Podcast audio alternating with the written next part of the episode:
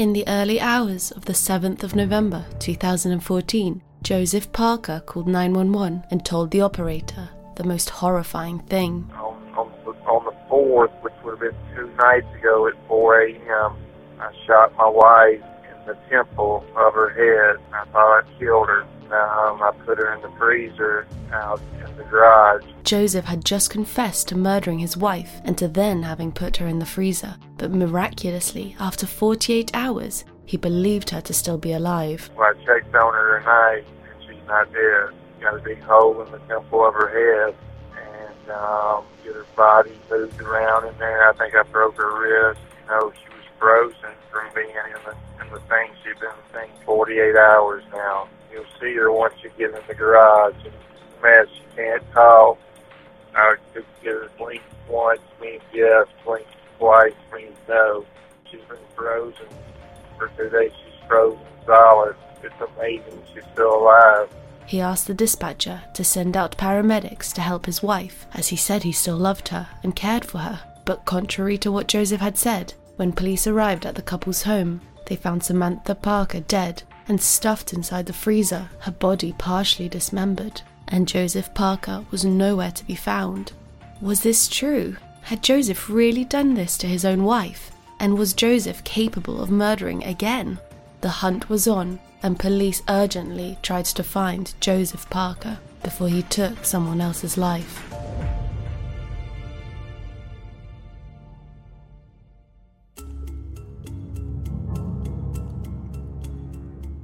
Samantha Klaus Parker was born on the 16th of August 1970 in Ohio to her parents David Klaus and Peggy Ann Bryant Klaus.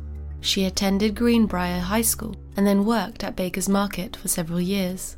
Samantha was described as an outgoing person and as someone who loved and enjoyed taking care of other people. Friends and family said she was a free spirit who loved others, was always happy and willing to help anyone who needed her.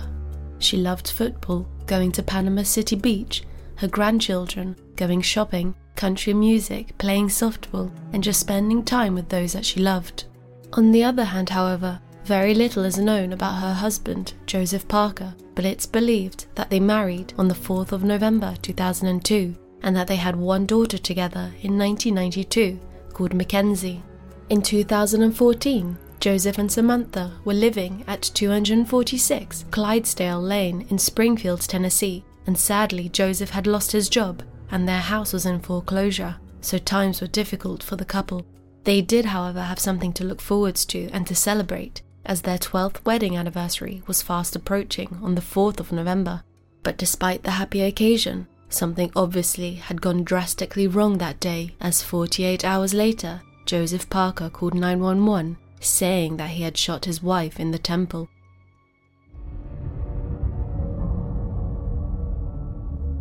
At 2:45 a.m. on the 7th of November 2014, Joseph Parker called 911 and told the authorities that he had murdered his wife at their home. He told the dispatcher that he had shot his wife in the head with a 38 caliber handgun 2 days ago at about 4 a.m. on their 12th wedding anniversary. 911 location of your emergency. Yeah, 246 Clydesdale Lane. In Springfield? L-Y-B-E-S-B-A-L-E. You're in Springfield? Yeah, Springfield, Tennessee. It's uh, right behind Oakland Farm. Okay. What's going on? All right, this is what's happened. I've been married 12 years. On, on, the, on the 4th, which would have been two nights ago at 4 a.m., I shot my wife the temple of her head. I thought I killed her. Horrifyingly, he then proceeded to tell the dispatcher that he had put her body in the freezer and that she had been there for over 48 hours. Um, I put her in the freezer out in the garage. Now, I'm not sure if Joseph was imagining things or if he was purely lying, but shockingly, he then told the dispatcher that he thought his wife was still alive, as when he had last checked on her, she was moving. Well, I checked on her tonight, and not dead. Got a big hole in the temple of her head, and um, get her body moved around in there. I think I broke her wrist. You know, she was frozen from being in the in the thing. She's been in the thing 48 hours now. Joseph then told the dispatcher that he had left the property and that he wanted someone to go over and to check on his wife as he still loved her. No prank call. I need somebody to get out there and help her. I've cleared, I've cleared the premises. I've got away. You know, I'm not to be there. But I, I promise you this is a legit call, and I need somebody to get out there and help her because I, I, I still love her. Just hard to believe that after that, you know. But um, you know, I I need to get somebody out there to help her. Okay, what What I what happened that what caused you to do that? Um, it's, it's a long story. Don't want to get into it. Just want to want to get into somebody out there to help her. I left the front door open. I left all the lights on in the house, so it would be kind of easy to spot. It's the last house on the right on Clydesdale Lane. But I left the front door open, and she's in the garage. You go through the kitchen to get into the garage. You'll see her once you get in the garage. And man, she can't talk. I could get her blink once means yes, blink twice means no. You know, so I told her I'm going around the road 10, 15 miles. I'm going to call 911 and get you some help out here. I, I thought she'd been dead two days. And when I checked on her, still alive. She's been frozen for two days. She's frozen solid. It's amazing she's still alive. Got a big, big hole in the temple of her head. I shot her with a 38 caliber handgun, and uh, there's a big hole in the temple of her head. I didn't see an exit wound. The dispatcher then pressed on and asked Joseph more questions, where he then proceeded to tell her that they did not have a history of violence and that the police had never been involved with them. What is her name? Samantha Parker, She a white female? yes, How old is she? uh, 43 years old, And how long ago did you leave there? an hour ago. And that's the last time you saw her? Yes, that's the last time I saw her. And she was still in the garage? Still in the garage. I made her as comfortable as I could make her. Tried to drink a little water. Move her jaw. She's, she's in bad shape. Really need to out there to help her. And the address is 246 Clydesdale Lane? Yes, ma'am. Okay, what is your name? My name is Joe. I'm just leaving it there. Don't want to get arrested tonight and all that. So uh, we we don't have a history of domestic disputes. You know, we've never had to call police or nothing. We just had a real bad night a couple of nights ago. and Leaving the gun around, got myself in trouble. So um, really need somebody to get out there and help her.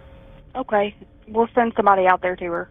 Joseph then carried on expressing his love towards his wife. I mean, it's, it's like urgent. You know, I think she's dying. You know, uh, she got a, a big hole where temple, you know, the temple of your head is. You know what I mean? Right? So please, you know, I, I love her. I still love her. You know, I, I've loved her every day I've been married to her. She's had a, rough stretch here. And, uh, anyway, checked on her she's still alive. And now I want, want to get her somebody to help her that knows what they're doing. And I got to stay out of trouble too. So The call finished off with Joseph restating the conditions in which he had left his house and how his wife would most likely need medical attention. Okay, we'll send somebody out there. what, what was your first name? I'm not going to give you my name, sir. Okay, that's fine. Hey, make a note on there. The fr- I left the front door open, and all the lights are on. You know, there's a garage. You can't yell for you. You can't yell. But you go to the garage still. And that's where you'll see her once you get to the garage. Okay, we'll send somebody out there. If she needs, you know, paramedics, she needs, she needs everything. She needs an ambulance.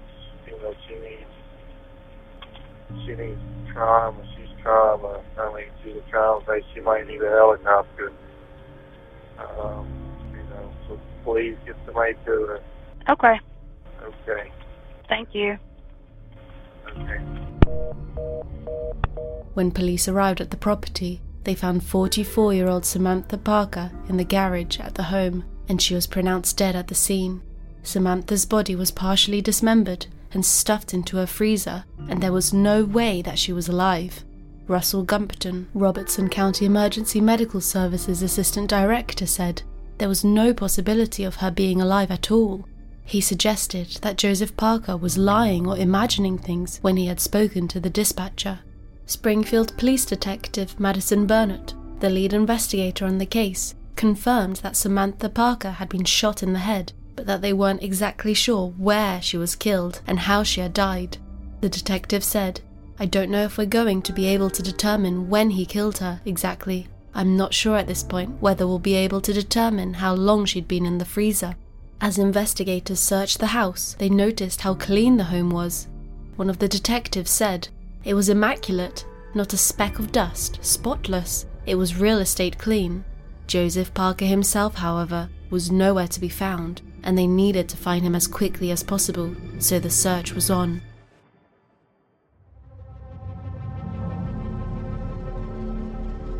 After the discovery of his wife's body, dispatchers called Joseph Parker back at about 3:45 a.m. and he told them he was on the interstate headed to Chattanooga to visit friends.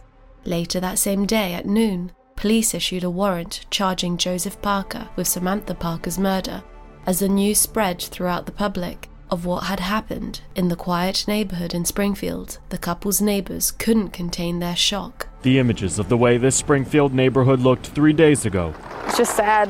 Cannot be shaken from the mind of Brandy Gaines. Um, I catch myself every time I come outside. I do look over there. I don't know what I'm looking for, but I just I look, and it just it makes you just stay, the image of just knowing that she was in there, you know, and the way that it happened. It just it, it just makes you sad. Chloe Crabtree, who lived with her parents next door to the Parkers, describes Joseph Parker as a very stern man who kept to himself.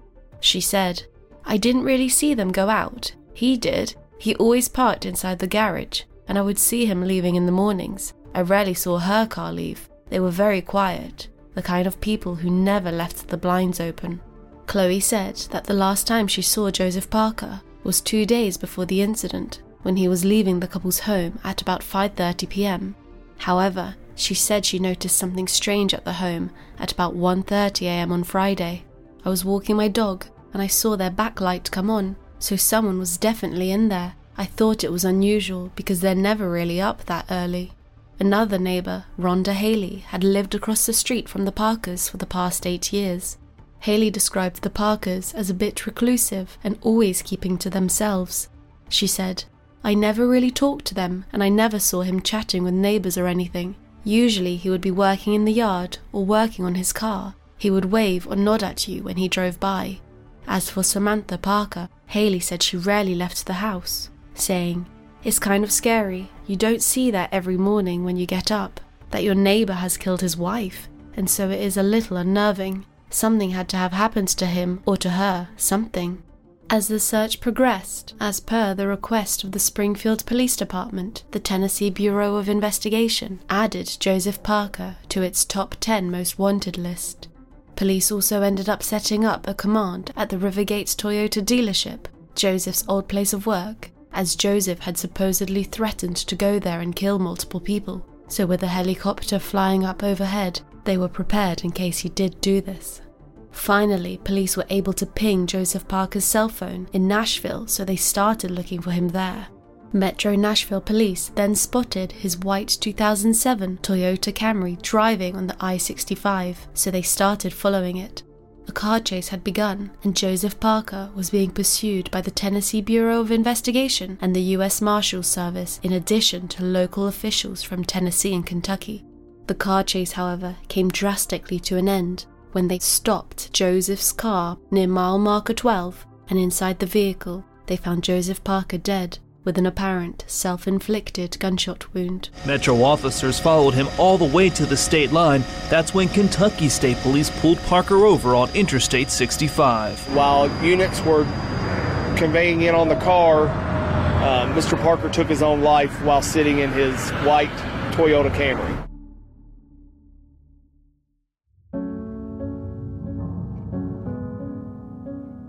A year to the day after this horrible tragedy, friends and family of the Parkers gathered together to release balloons and to remember Samantha Parker. Samantha and Joseph's daughter, Mackenzie Parker, was present, and she said she was there to honor not only her mother's life, but also her father's, saying, Today I find myself missing both of them equally.